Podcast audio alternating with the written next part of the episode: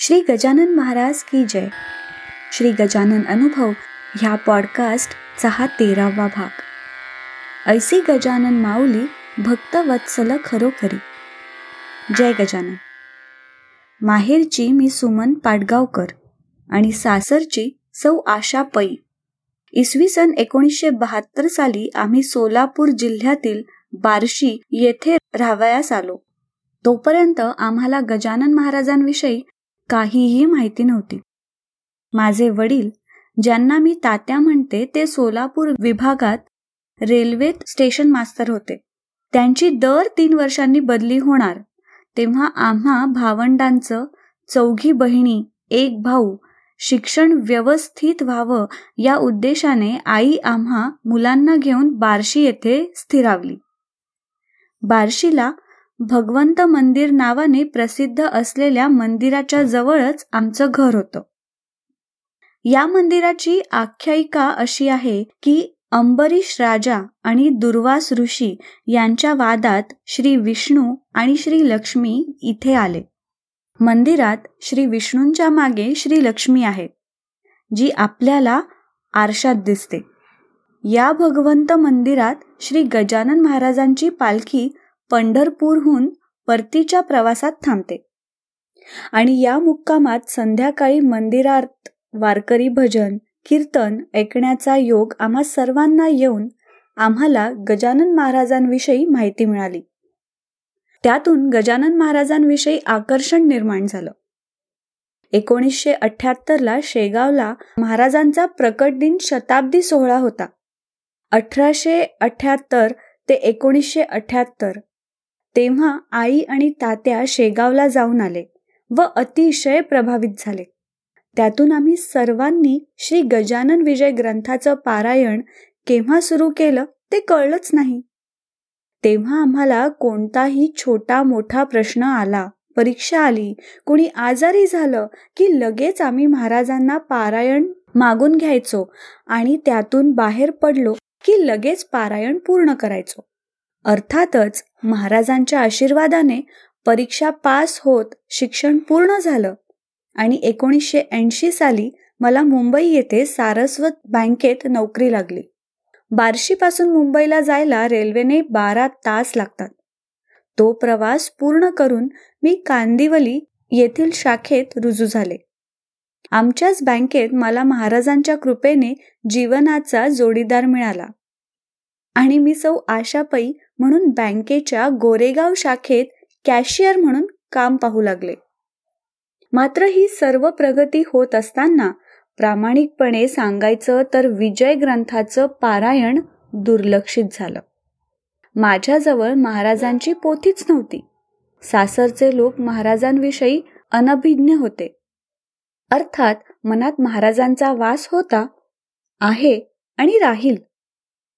त्यामुळे प्रातस्मरणात आणि संध्याकाळी रात्री नमस्कार महाराजांनाच होत होता.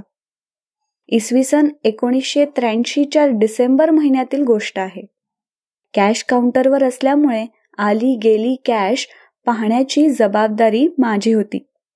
एक दिवस काम करीत असताना एका सातशे रुपयाच्या चेकचे पेमेंट मी चुकीने एक हजार सातशे रुपये केले. स्वाभाविकच की संध्याकाळी कॅश टॅली करत असताना मला एक हजार रुपये कमी आहेत असे लक्षात आले. पस्तीस वर्षांपूर्वीचा तो काळ. आमच्या दृष्टीने हजार रुपये फार मोठी रक्कम होती. मनावर दडपण आलं. त्यातून मी दुसऱ्यांदा प्रेग्नंट होते. घरी सासू सासरे होते. श्री गजानन महाराजांचा धावा सुरू केला. सर्व व्हाउचर्स चेक्स वगैरे पाहिल्यावर लक्षात आलं की एका पार्टीला सातशे ऐवजी एक हजार सातशे रुपये दिले. कारण चेकच्या मागे पेमेंट केलेल्या नोटा नमूद होत्या. डिनॉमिनेशन्स लिहिले होते. अर्थात आता त्या पार्टीनं हे मान्य करण्यावर सगळं अवलंबून होतं.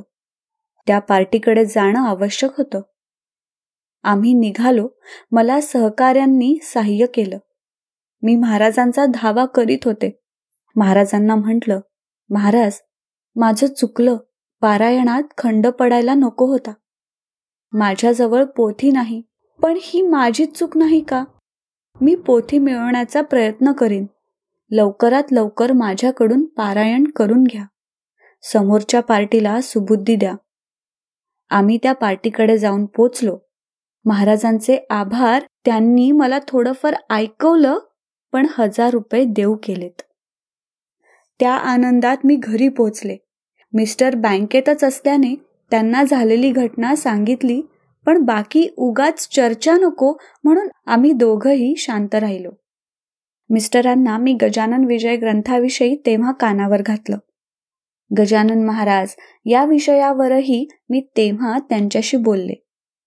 त्यांनीही ऐकून घेऊन ठीक आहे तुला ग्रंथ मिळेल तेव्हा लगेच पारायण कर असं म्हणून धीर दिला. आणि मी कमी पडलेली कॅश गजानन महाराज श्री गजानन विजय या सगळ्याचा विचार करीत असतानाच केव्हा तरी रात्री उशिरा माझा डोळा लागला. दुसऱ्या दिवशी सकाळी सात साडेसातचा सुमार असेल. दाराची कडी वाजली म्हणून मी दरवाजा उघडला. पाहते तो दारात तात्या उभे. तात्या बार्शीहून मुंबईला आले? काहीच न कळवता? सणवार नाही काही कळवलं नाही हे अचानक आले? मी आश्चर्ययुक्त आनंदाने त्यांच्याकडे पाहू लागले. तात्या तुम्ही? मी विचारलं. त्यावर त्यांनी मला आश्चर्याचा जबरदस्त धक्का दिला. मला विचारलं. तू कॅशवर आहेस का? तुला काही प्रॉब्लेम आला का? मी थक्क होऊन पाहतच राहिले. एकोणीसशे त्र्याऐंशी साली मोबाईल तर जाऊच द्या साधे फोन देखील फार तुरळक ठिकाणी होते. कालचीच ही घटना. आम्ही कुणाशी बोललो नाही. बार्शीहून मुंबईला यायला स्टेशन ते घर सगळा हिशोब करता चौदा तास लागणार. सगळ्या त्या बुचकळ्यात टाकणाऱ्या गोष्टी.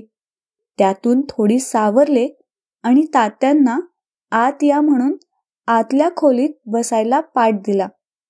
पायावर पाणी घेऊन तात्या येऊन बसले आणि मला सांगू लागले दरम्यान आम्ही सर्वच तिथे जमा झालो. तात्यांनी पिशवी उघडली. पिशवीतून गजानन विजय ग्रंथ बाहेर काढला आणि म्हणाले हे घ्या.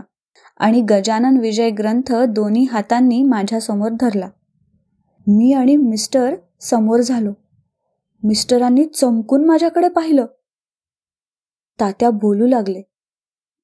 अगं यंदाच्या आषाढीला जेव्हा वारी परतीच्या प्रवासात बार्शीला आली तेव्हा तुझ्या आईला वाटलं आपल्या सुमेकडे आशाकडे गजानन विजय ग्रंथ नाही. तेव्हा जर पालखीत तो मिळाला तर पहावा म्हणून आई पालखी दर्शनाला गेली आणि ग्रंथ आहे का विचारणा केली. तिथल्या लोकांनी ग्रंथ नाहीत म्हणून सांगितलं.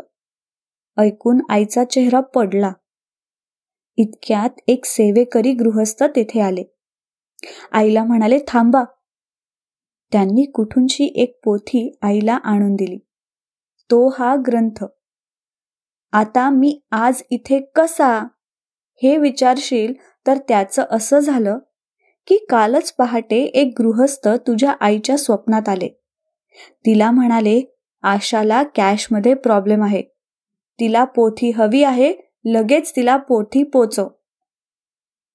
तात्यांनी दोन्ही हातात धरून ठेवलेली ती पोथी मी डबडबलेल्या डोळ्यांनी दोन्ही हातात घेऊन नमस्कारार्थ कपाळाला लावली आणि मिस्टरांकडे पाहिलं. त्यांचेही डोळे भरून आले होते. ते पाहून मात्र माझा बांध फुटला. मला जोरात हुंका आला. मला असं रडायला का आलं? ह्याचं कारण तिथे उपस्थित असलेल्यांपैकी फक्त माझे मिस्टरच जाणू शकत होते आणि माझे तात्या. त्या दिवसापासून मिस्टरही महाराजांचे भक्त झाले आणि पुढे क्रमाने आमचं सर्व कुटुंब गजानन महाराजांच्या भक्तीत रंगून गेलं.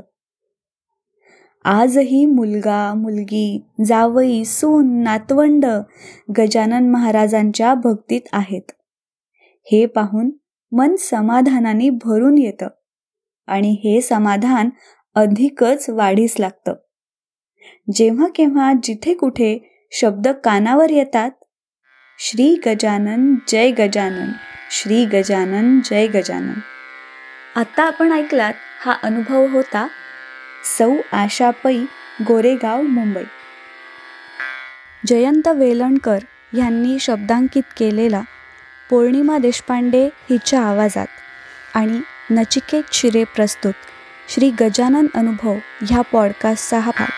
हा अनुभव तुम्हाला कसा वाटला हे आम्हाला नक्की कळवा आणि तुमच्याकडे काही असे अनुभव असतील ते पण आम्हाला सांगायला विसरू नका.